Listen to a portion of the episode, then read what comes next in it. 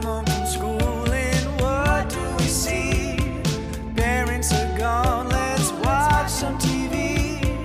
Every day was another movie for us. We are the Latchkey Sibs here for you, reviewing movies from back in our youth. Were they good films or did we just have nothing to do?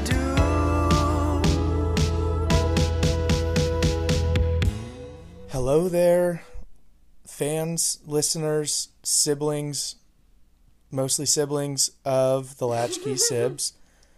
Welcome to the final episode of the season. It is a wonderful Christmas evening on which we are recording. I, unfortunately, am not with my two siblings, Holland and Allegra. Say hi. Yeah. Gray was unfortunately a victim of flight cancellations due to the crazy, crazy weather during the holidays. Yes. So he is stranded in California, and we are in Maryland without him, sadly. Ooh, we hate the weather. I mean, luckily, I'm stranded, like, in my home.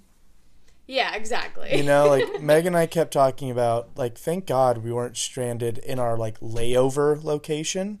Oh, totally. Because that would be an absolute nightmare if I was stuck in, like, the Denver airport or something. Yeah, that would suck.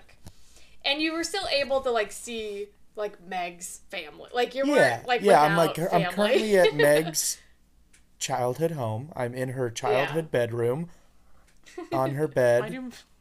Why are you saying it like this? It sounds so sinister. What do you mean? I'm in the childhood bedroom. I've had a lot of wine. Okay, Allegra. But anyways, yeah, we, you know, I FaceTimed my sisters and my, you know, dad and grandparents. We opened some gifts this morning via FaceTime. Always super big bummer. This is the second time I've had to do it because of COVID. So, yeah, the one thing I hate about that is, like, I don't get to be there to hand you the gift. I don't get to see you open the gift. I'm opening it for you, which sucks, and vice versa. Yeah. But anyways. You had really cool wrapping paper this year, too. I know, you're so proud of it. I had really cool wrapping paper. Or are you saying you had cool wrapping paper? No, you did. Oh, yeah. No, I did. I definitely did. Yeah, I was like, I was so proud. Anyways, this isn't why we're recording. One good thing did happen today. And that was we completed the punishment for Holland as this year's big fat stinking loser, big BFL, Biffle, if you will, big fat loser. I think we have a new name for what the loser will be. Love it, Biffle. And I guess the results were underwhelming, but still fun. Well, you know what I learned? That's not my fault. What I learned is Holland is much more comfortable in her skin than I thought. I don't know if I should take that as an insult or not. She also had quite a bit of wine, I will say. Right. I had a lot of liquid courage. This might have been different in the sober light of day. But well, I don't know. I also learned that we're very nice. But also, so we will be posting this online, so maybe my skin will be a little thinner once the world sees me. Right. Rather than just my family. Without further ado, let's roll the clip of our phone call earlier when we announced what the punishment would be when we broke the news to Holland. The initial. Okay, I'm recording. All right, Gray, you're on speakerphone. Hey, Holland. Hi, Gray. How has your Christmas been? It's been pretty relaxing, but I have a feeling that's about to change. Yeah, let me change that for you. So, what Allegra and I have cooked up for you, what we have in store for this year's Latchkey Sib punishment for the loser, you get the honor of performing in front of the whole family. Oh, God. The opening cheer from Bring It On in the dream sequence. The whole thing? As much as one could do by themselves. I have to learn the dance? Yes. So you might need to start practicing. So start choreography. When Nina and Granddad come for dinner, after dinner, we can do it. Oh, my gosh. Okay. I'm really excited. And I'm going to want commitment out of this because we are going to be filming this and putting it on our socials. Oh, great. This is the main event. Yeah, this is what the people have been wanting all year long. Okay. Especially Dan. So, okay, so we're filming it and putting it on our socials, and then I guess for the rest of our we'll do like a post-mortem on it. Sure. Yeah. I mean, I think Gray's idea is that this is mostly a socials thing. We'll put a little thing on the podcast, but mostly to be like, go check out our look Instagram, at it. Go look at our TikTok. Okay. This is to try and boost our other platforms. Okay. Gotcha. But I hope you're stoked. Again, if I don't think that you're really putting in full effort, you might have to do it again. You're going to have to restart every time. Oh, good. You know how, like, in Just Dance, if you, like, fail too many times, you have to restart the song? Oh, my gosh. Yeah, think of it like Guitar Hero. Great. Or Rock Band. Great. Okay. God damn it. To, like, learn a whole freaking dance routine. And perform it for grandparents? You used to do this all the time when we were kids. It's a callback. It's a Latchkey Sibs throwback. All right. Okay. I'll get right on that. All right. Well, you heard it, folks. We'll check back in with you when the premiere begins. The deed is done. All right, cool. Okay. All right, you can end recording now. Okay. So that was the first call. So then that was things changed. I went upstairs and I started working. I started memorizing. You better work, bitch. I started memorizing the Bring It On cheer. I slowed it down to like 0.75 speed and played it over and over. I literally spent maybe almost an hour on it. And then Allegra came upstairs and was like, Gray's on the phone. We're changing something. Oh, that's how I sounded? That's exactly how I sounded. So let's roll that clip. Okay, we're checking in, I guess. Why am I recording right now, Gray? Hang on. Yeah? Holland. Yeah? Can you hear me? Yes. All right, checking in live from the slopes. After some deliberation and, learning that the grandparents will, in fact, be present when you're doing this. Uh-huh. We're thinking maybe the lyrics to the Bring It On opening scene are not the most appropriate. I had Gray go ahead and give that another listen. Uh-huh. So we're going to change the punishment, and you have to learn the Mean Girls Jingle Bell Rock. Are you fucking kidding me? I was just practicing the Bring It On cheer. I almost had it memorized.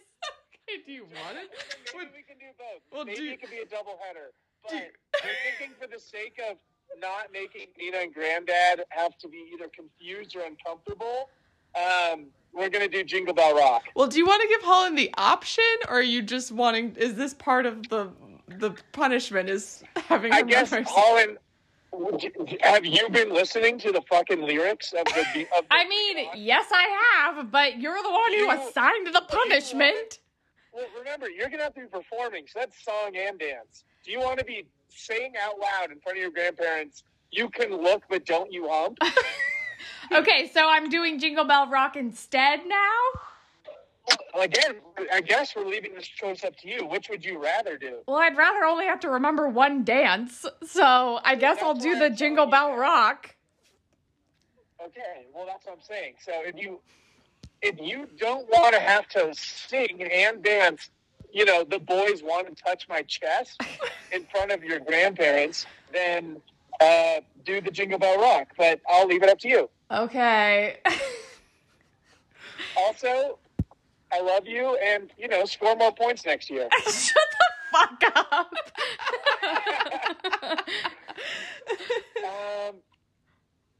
We're going to go straight. All right, well, that's... Okay, bye. Okay, so yeah, so I had to freaking scrap my plans and learn Jingle Bell Rock. Oh, an easier song. It was a lot easier, honestly, and I didn't have to sing, so it was fine. Yeah, but... and I will say one thing. So the initial idea before any of this was actually we were going to force you to read, recite, act out a fan fiction, erotic fan fiction in front of the whole family. Oh boy. Based on a movie that we have watched previously, I believe. Okay. So as I stated, I think on the phone call earlier, I was snowboarding all day today. I was trying to, you know, rectify my kind of bummer Christmas by doing something fun, and, Allegra helped me out a lot. I want to give credit where credit is due. She did help me a lot. And what she did was help me find some really baller fanfics. One was from National Treasure called Find What You're Looking For. By Queen of Shmoop. One was called Dance With Me. By Dragon Heartstring 360, and that was an Eragon fanfic.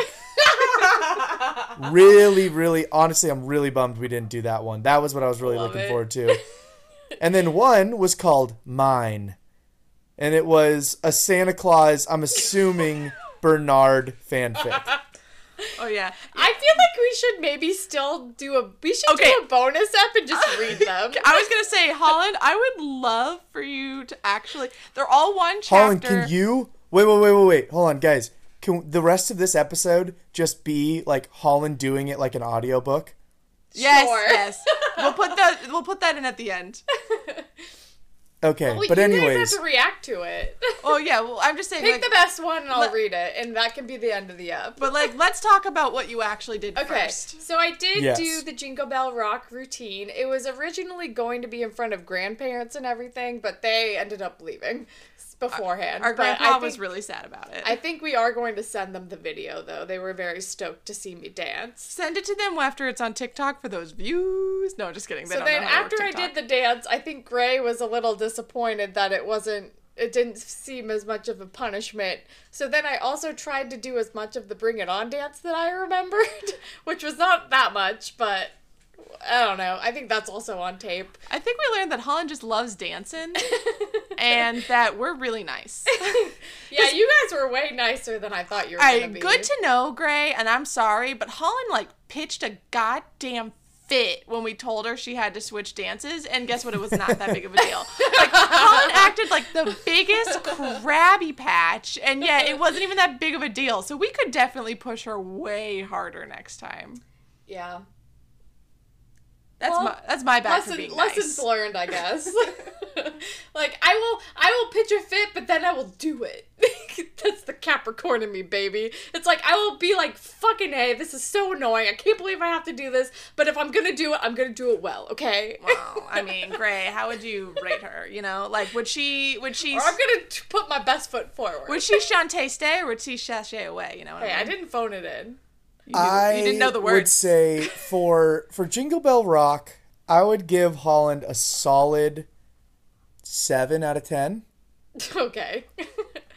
For the Bring It On, it was like a 3. Well, that's because I already forgot most of it because you told me I didn't have to know it. I know. But, wait. Sorry, I'm currently reading the National Treasure fanfic and. Oh my God, I love it. This was not the relationship I was thinking was going to be explained. Oh, interesting. And I love it. But hold on. Gray, Gray told me not to find anything that was, like, explicitly porn, and so I just found the cringiest shit I could find. Yeah, okay. But I'm thinking regardless, it's going to be Eragon, so let me read this one next. Okay. I want Holland to read all three, honestly. I can do all of them. They're not that long. They're all very short. Okay. I think Eragon might be the longest one.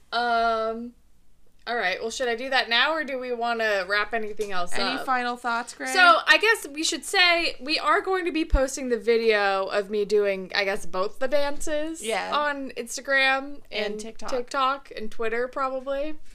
So once this episode is live, you will see that, unfortunately for me. When it comes to last words, final words, I just have to say this. I wish I was meaner. And remember this next year. Okay. Okay. Yeah. I feel like... Good closing statement. Also, happy holidays, everybody. Happy holidays. We'll get meaner, you guys. We promise. We'll get the hang of this. This is only our second punishment ever. Also, I guess we should say, do we want to give a preview of next season? Of what we're thinking? Oh, yeah, we're changing a lot. So I guess we won't say anything now, but we will say I think we're going to take January off. We did like a marathon in 2022, and I think that's also maybe a preview of next year of we're going to try to format the show so that we can take more breaks and it doesn't have to be quite as much of a slog. We're all adults with full-time jobs. Yeah. So we're going to take January off, and I think we're also going to try to have, like, shorter seasons, but, like, many in a year. Yeah, multiple seasons a year. So, like, we'll give that as a teaser, but for now, we'll be back, I guess, maybe in February. TBD. We'll let you know. But I guess without further ado, I'm reading a fan fiction, or three.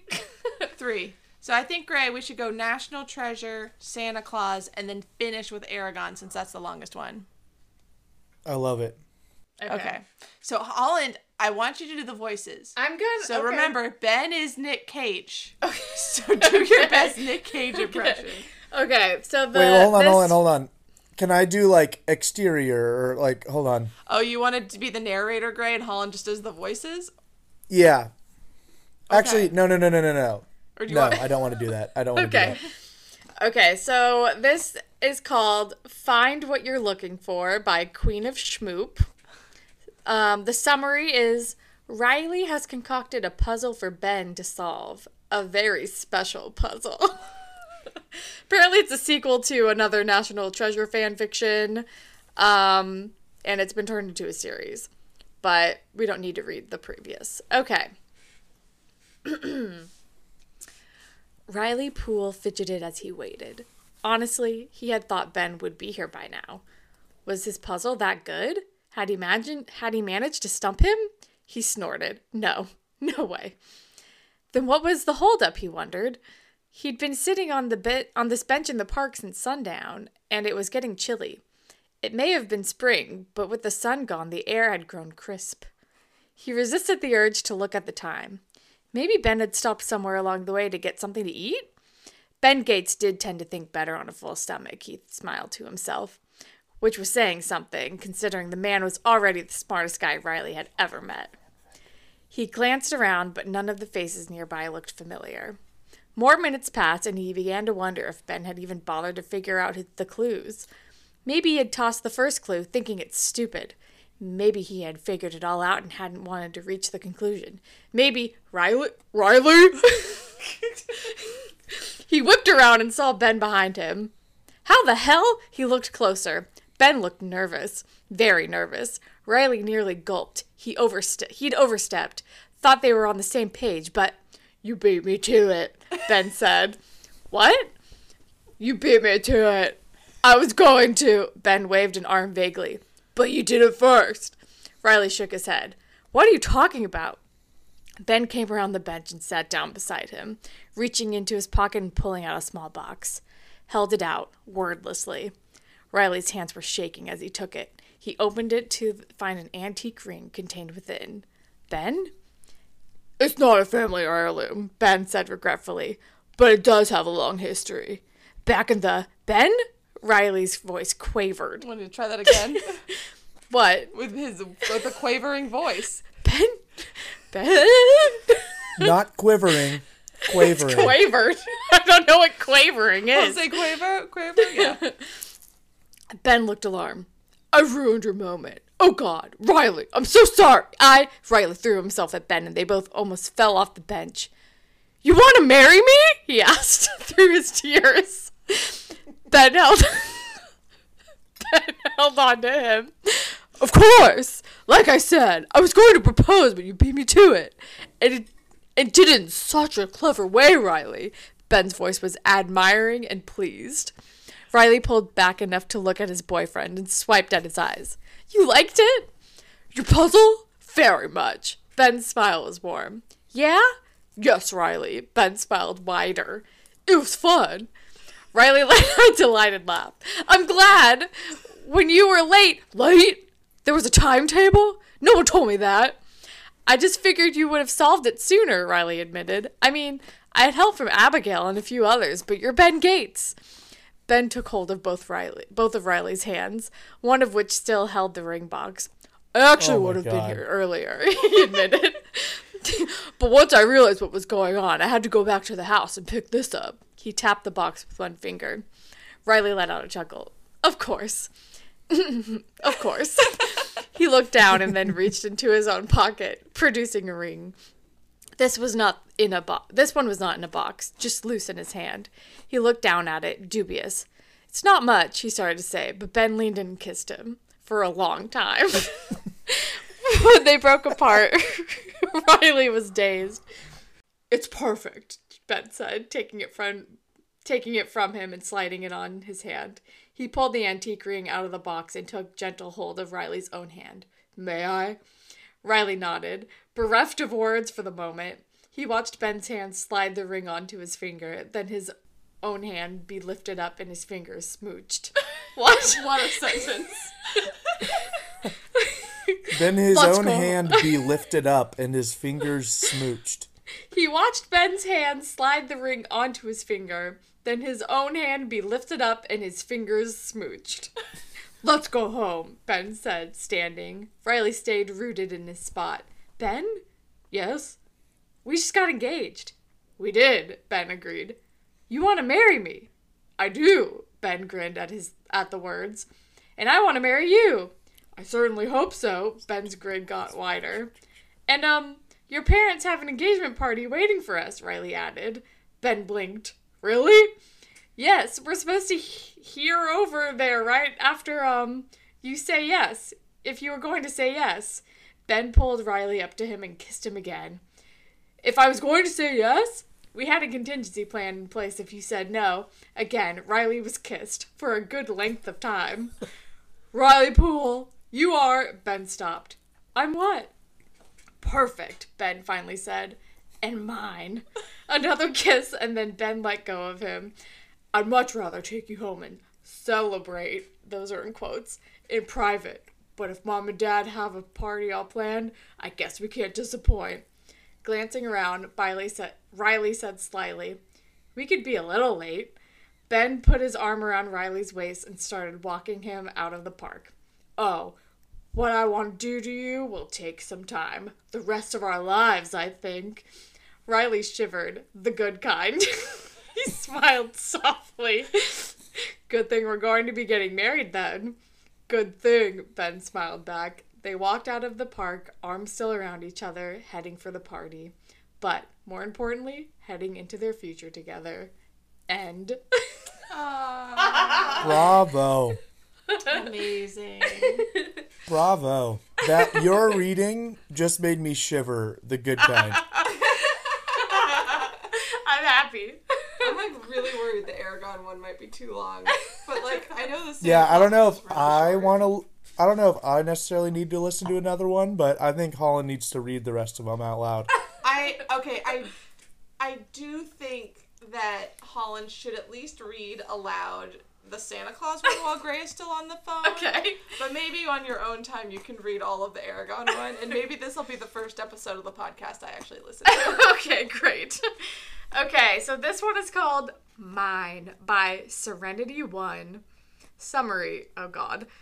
Bernard and Charlie are caught by none other than who? Notes, disclaimer, I do not owe the Santa Claus.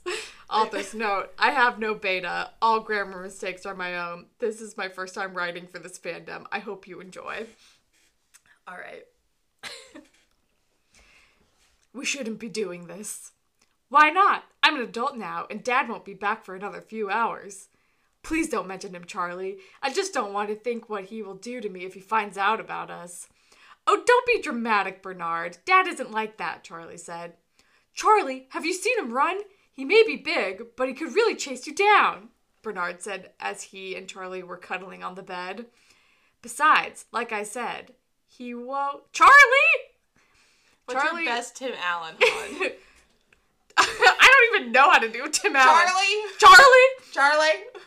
Charlie? I don't know. That's a good one. Charlie swore as Bernard looks at him with wide eyes, but eyes has an apostrophe. I thought he wouldn't be home? Bernard asked frantically. I guess wrong, Charlie muttered as he scrambles off the bed to put clothes on. However, while he was changing, the door opens, revealing Santa. Charlie, I forg, Santa began, but stopped midway. Charlie was putting on his pants as Bernard was trying to use his magic to get to the North Pole. What's going on here? Again, hon, I want your Tim Allen-iest. What's going on here? I don't know how to do Tim Allen. I was gone for an hour and I see you changing with... ... Santa said angrily as he turns to see Bernard. Bernard squeaked at the stern glare that he was receiving. I can't use my magic, Santa, he said nervously. What? Santa asked, surprised, as Charlie continued on putting his clothes. Bernard fidgeted as Santa came closer to him. Aren't you supposed to be at the North Pole? What are you doing here? Better yet, what are you doing here alone with my son, Charlie? He asked. Well, it's not what it looks like, Dad.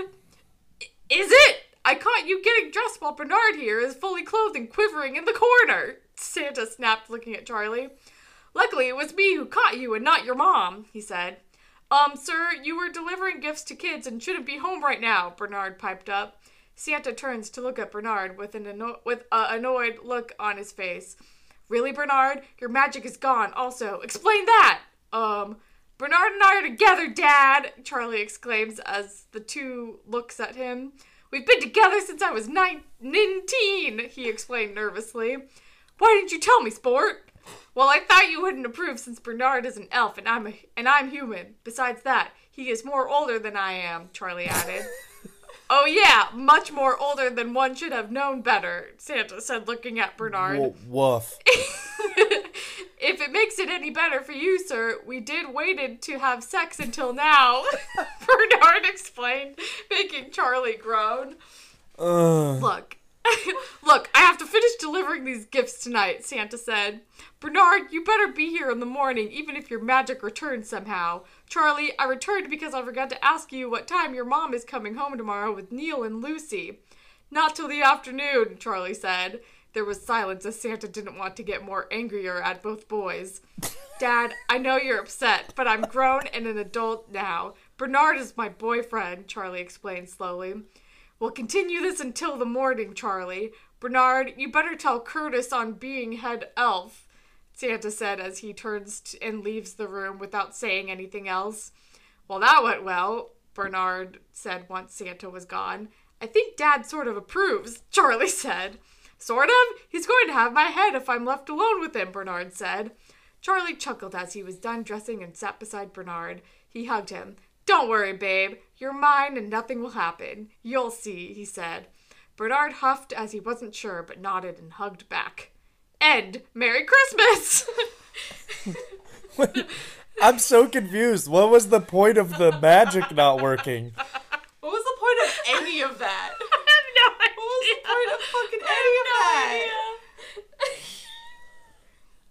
was the point of fucking any of that? I don't know. Who the fuck is Curtis? I don't know. That's the kid from the second It movie who's like, the desensitization process has begun. It's that kid. Oh, I don't remember that at all. Oh, is it Spencer Breslin? Yeah, I think so. All right. Yeah. Wow, that was so bad. All right, I'm going to end it there. I am so fucking hungry. And also, I think I finally got my schadenfreude of... of me reading these fan fictions? Yeah, even if Holland isn't necessarily being tortured by reading this, everyone else is, and that makes up for it. All right, great. Well, we'll have you sign off. I guess I'll end it, and I'll close it with the Eragon fan fiction, and that means you will have to tune in later to hear it. Fun. A nice little Easter egg. Yeah. Or should I say, a nice little dragon egg. Dragon egg. Ay. Oh, I thought you were going to say Christmas egg. That's a Christmas egg. I don't know. It's Christmas. Oh, instead of Easter? Oh, my goodness. I like that. All right. Well, hey, Merry Christmas to all. And to all, stay on and listen to this Eragon bullshit. Bye. Right. Bye, Gray. Bye. I guess Allegra will stay here with me, though, to listen to Eragon. Oh, will I? Oh, I don't know. Are you leaving me, too? Am I closing this off by myself? Well, I mean, if you read it, then I'm definitely not listening to I texted it to you. Oh, God. Okay. I'll stay, but then I'm for sure not listening to this episode when it airs. Hey, well, guys, it's me again. What are you doing? Oh, God. Closing things. Okay. All right. This is called... Dance With Me by Dragon Heartstring 360. Summary. At a ball celebrating the 4th anniversary of, oh god, Galbatorix's death. Remember Galbatorix? And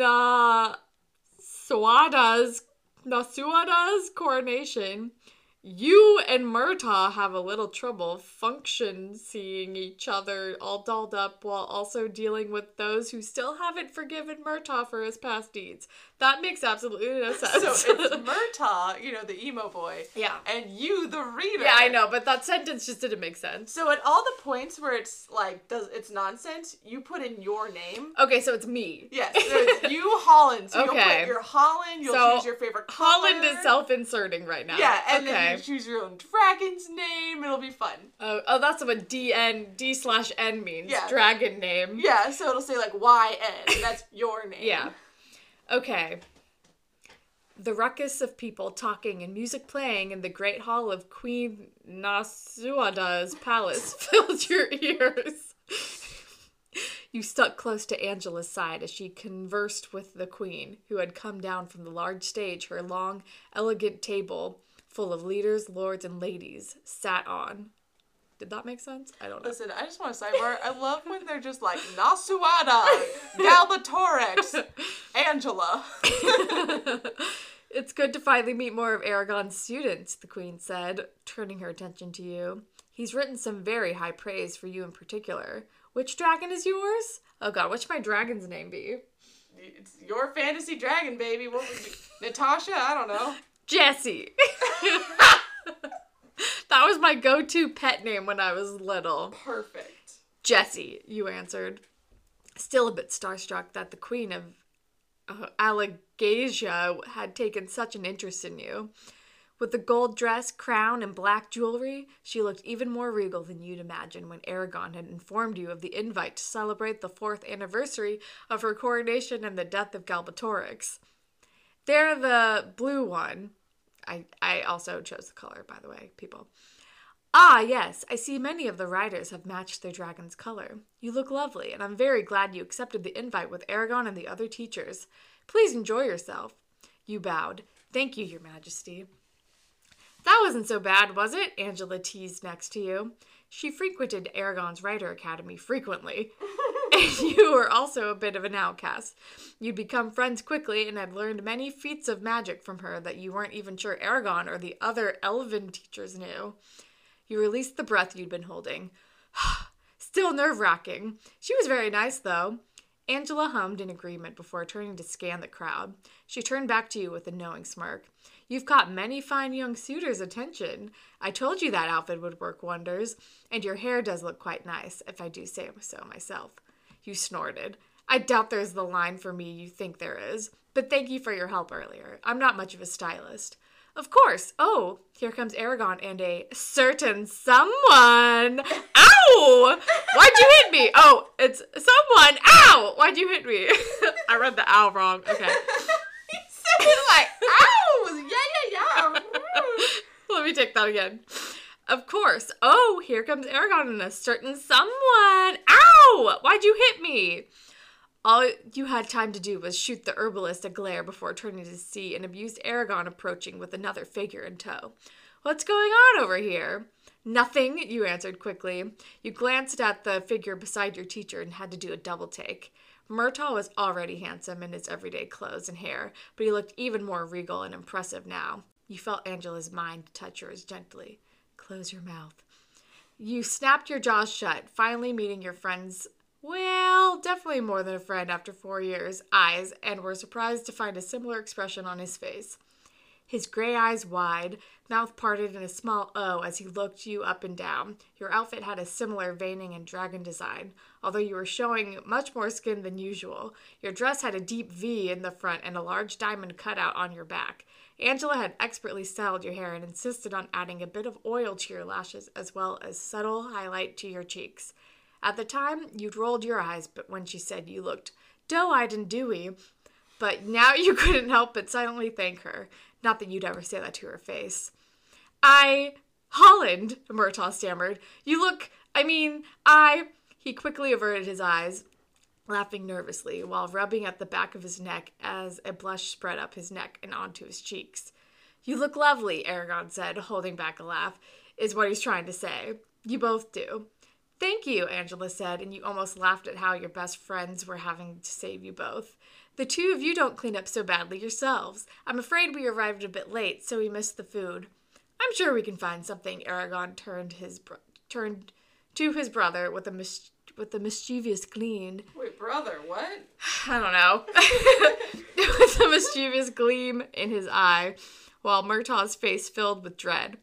"But are you hungry now, Angela, or shall we dance?"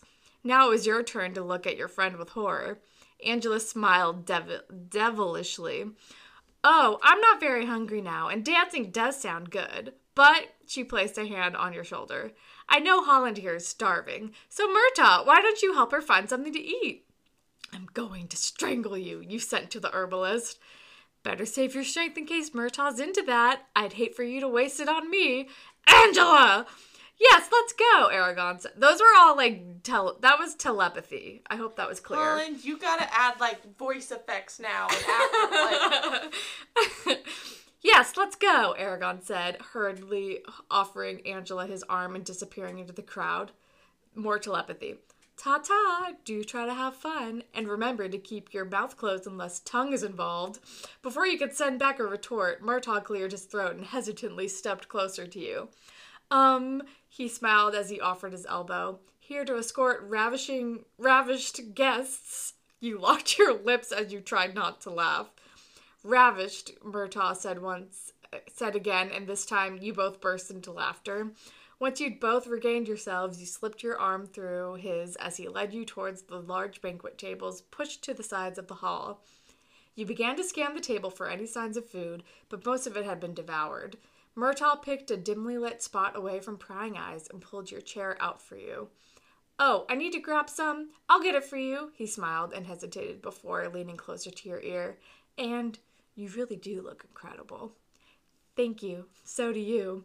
He looked away bashfully before giving your shoulder a squeeze and going off in search of food. "No," said an angry voice. "If you didn't get the food while it was hot, seems like your loss." "It's not for me, sir, please," Murtagh's voice floated over, making your head snap in his direction. "I just want to collect some leftovers and I'll be on my way." "Oh, for a lady, is it? Does she know who you are? What you've done?" You jumped out of your chair, moving with determination through the small crowd that had gathered, and your heart practically beat out of your chest. You knew this had to be Murtagh's worst nightmare come true, but luckily, only a small corner of the room seemed interested in the current events. As you passed people watching, you made sure to angrily tell them to go find something else to do, sometimes even turning people around yourself. Soon, others got the message and dispersed, recognizing the dragon design on your dress and not wanting to be the next subject of your wrath. As you neared your friend, you could see a stranger, a lord or a lord's son by the looks of him, irritatingly close to Murtagh's face. Although his back was to you, you could see the defeated slope of his shoulders. Without hesitation, you moved so you stood between the man and Murtagh, forcing the stranger back a few steps. "Oh, and this must be the unaware lady," he sneered. "What? If she knew who you were, she wouldn't be wasting her precious time on the likes of you." He turned his attention to you, softening slightly. "This, my lady, is the spawn of Morzan and Galbatorix's right hand. You should really spend your time with more suitable company." He held out his hand to you, and you felt the bile rising in your stomach. "I know who he is, and if you'd been paying the slightest bit of attention the last few years, you would have noticed how hard he's worked to undo the damage he caused, most of it against his will. You seem to be the only one here who is unaware and has a problem with it. But then again, I'm not sure how you even pay attention to where you're going with your nose stuck that far up in the air." "You little wench! Apologize to her now!" Murtagh growled, taking a step forward so his chest pressed against your back. "To both of us," you added, putting a hand on Murtagh's chest to steady him as he tried to move in front of you. "Oh, and why should I apologize to a traitor and a tart from some backwater village? Because where else would you be from to not recognize me or give me the respect I'm due? You're probably only here because you slept your way to a dragon egg." Murtagh grabbed your waist to move you out of the way before lunging at the man in front of him. The stranger quickly pulled a small dagger from his sleeve and sliced at Murtagh's cheek, sending him stumbling backward in surprise. You forced yourself between the two again, backing the stranger up to a large circular nearby window and roughly turning him around as Jesse's glittering blue eye suddenly took up the whole frame. They moved so that their deadly rows of teeth were visible and growled before backing up to reveal several agitated dragons, Thorn included, glaring at the guest in front of them. The man gulped before slowly turning to look at you, his face full of fear. "There are 30 dragons outside," you reminded him. "If that view's not good enough for you, I'd be happy to give one more up close and personal." The man simply shook his head before grabbing a nearby torch and throwing it onto the meager platter of leftovers before storming off. You shook your head and looked menacingly at the few curious watchers, who quickly turned and pretended to be occupied with something else, before softening and turning your attention to Murtagh. He looked so deflated, it made your heart sink. You rushed over and put a reassuring hand on his shoulder while gently grabbing his chin and turning his head to examine the cut. "It's not bad," he said so quietly. You almost didn't hear him. "I'm sorry." "You have nothing to be sorry for." "But, no buts." You turned to see many of the guests had no idea what had happened. A maid disappearing with a platter through a side door caught your attention, and you gave Murtagh's arm a gentle tug. "Come on, let's get out of here." Murtagh followed you without question as you followed the maid down a corridor to a spiral stone staircase. She heard your footsteps and turned with wide eyes. "Is everything all right, my lady? My lord?" "I'm not a..." Murtagh began. "Yes, we just... there isn't really any food left up there, and we missed dinner, and... need a minute away?" the maid finished. "Yes," you said sheepishly. Sorry, I'm like, I can't speak. This is really long. You want to skip ahead to, like, something fun? I'm just going to read it and maybe I'll edit it. The maid simply smiled. "Follow me. There's a corner of the kitchen that no one is using. I'll scrounge up some food for you." You smiled in return. "Thank you." As you followed the maid further down into the lower levels of the castle, Murtagh's arm slipped out of your grasp to join his fingers with yours. You looked up and smiled at him, giving him a gentle squeeze. You were relieved when he gave a tiny smile and squeeze in return. Once in the kitchen, the maid hurried you into an unused corner with several cluttered countertops, an oven, and a large wooden table in the middle. She disappeared, only to return a moment later with a platter of cheese, bread, and meat, along with 2 glasses of wine, a bowl of water, and a cloth. You thanked her before she quickly curtsied and disappeared again. Holland, he seemed surprised when you hopped up on the table to examine his cut again. You're getting your dress dirty. You shrugged. Dirt brushes off. Does it sting? He hesitated. A little, but it's really not bad. He stared intensely into your eyes for several long moments. Thank you for defending me up there. You deserve it. And thank you for defending me as well. Anger flashed in Murtagh's eyes. The things he called you. I still would just want to. It's all right, I promise. I've been called worse. Your friend's gray eyes turned sad. I don't want you to be called anything ever again, except good things, of course. Those are the only ones that are true anyway. You laughed softly, hoping you weren't blushing up to your ears. Hold still. You brought your hand up to his cheek, softly whispering. Ways Hail? What? Is it magic? Is it a magic? I guess it's a magic spell. Ways Hail. Murtagh winced slightly as the cut sealed itself and opened his eyes to regard you with an intensity you felt down to your toes. You licked your dry lips, making his eyes snap to the action before returning to your gaze. You seemed unable to move your hand from his cheek as he licked his lips in response, so decided to cut your losses and gently glide your thumb over the smooth skin. He closed his eyes and sighed, cupping your hand with his own as he leaned into your palm, the food forgotten on the table behind you. Chatter from the kitchen staff in the next room finally came into focus as someone started strumming a lute with an accompanying flute. Anyway, here's Wonderwall. In a slow, docile tune. Dance with me, Murtagh murmured, finally opening his eyes and turning his soft gaze back to you. I don't really know how. I'll help you. Please, I need to. He seemed to remember himself and cleared his throat, taking a small step back and away from your touch. That is, only if you want to. You hopped off the table you'd been sitting on, quickly brushing any possible crumbs off your backside. I want to. Murtagh smiled before slipping an arm around your waist and pulling you flush against him, the other arm extending to hold your hand in line with your shoulder. He gently started stepping back and forth, to and fro, and you were proud of how you kept up until your foot landed directly on top of his.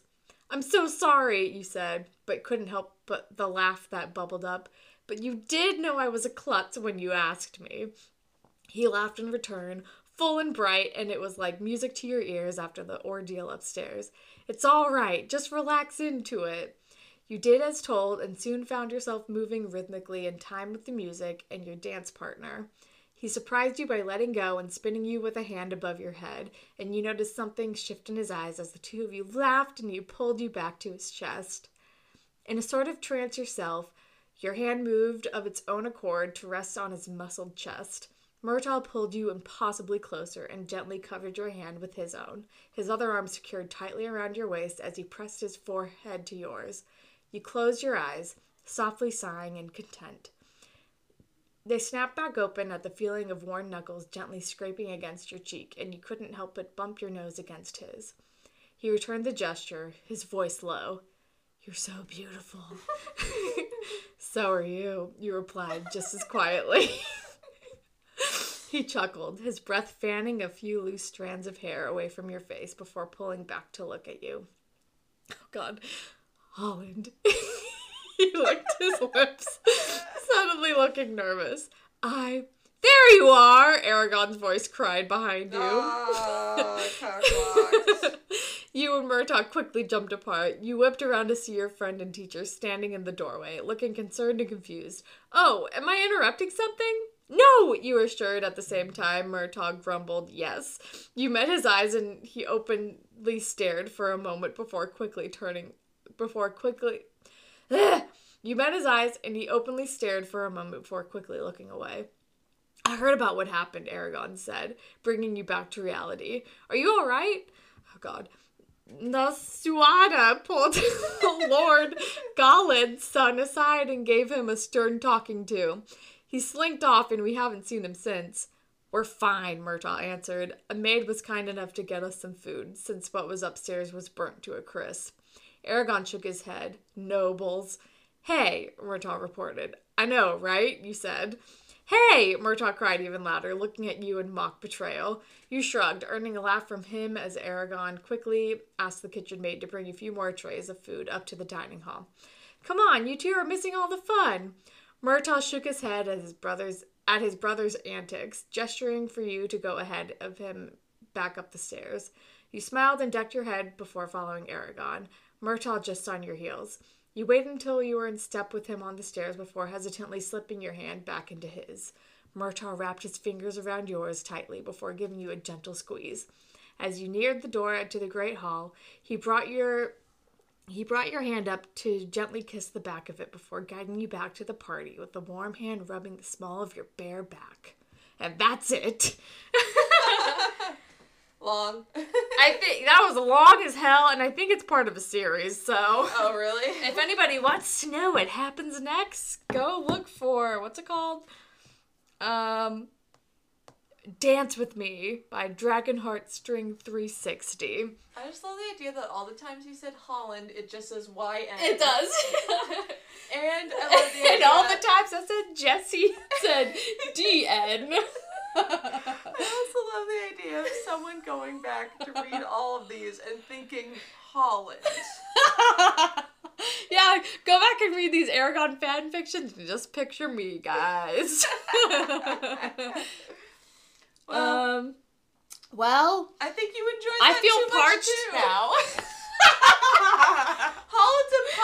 Holland's impossible to punish. I knew we should have made you eat hot peppers. That probably would have been a better punishment. Oh, Gray, this is what you get for vetoing hot peppers, all right?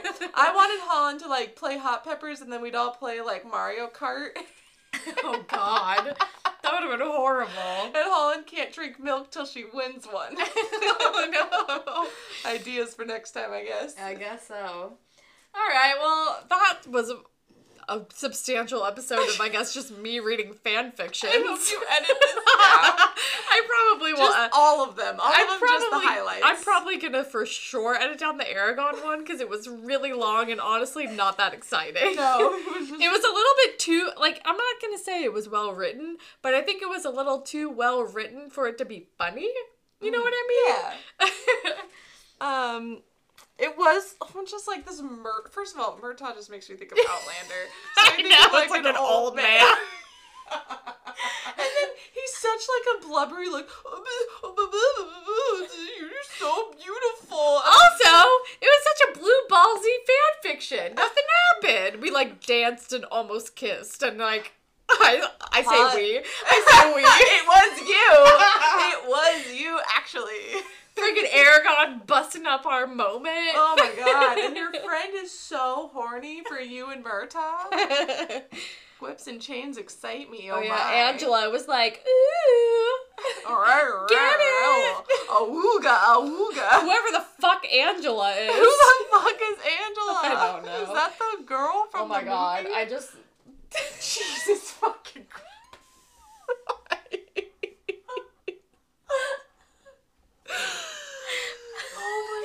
Scared the shit. Listeners, listen, we've had many libations and we just turned around and it's our dad and stepmom's home and there's like a spooky painting right behind us and she's been here the whole time. She's been looking at us this whole time. Alright, put this on the Instagram. This is the TikTok. I thought the TikTok was me dancing. I hope you make like 4 TikToks off of this episode.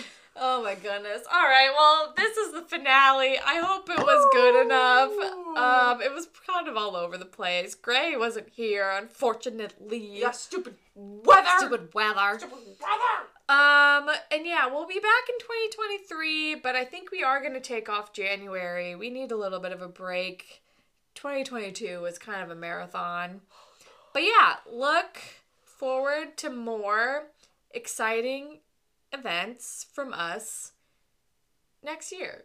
I don't know what I'm saying. Maybe next year is when the podcast gets good. All right. Alrighty, that's all we got. Bye. Thanks for listening. At Latchkey Sibs everywhere. Ooh. And goodbye. Bye. Happy New Year. Happy New Year. Jingle bell rock, jingle bells swing and jingle bells ring, snowing and blowing up bushels of fun. Now the jingle hop has begun. Jingle bell rock. jingle bell time and jingle bell time, dancing and prancing in Jingle Bell Square.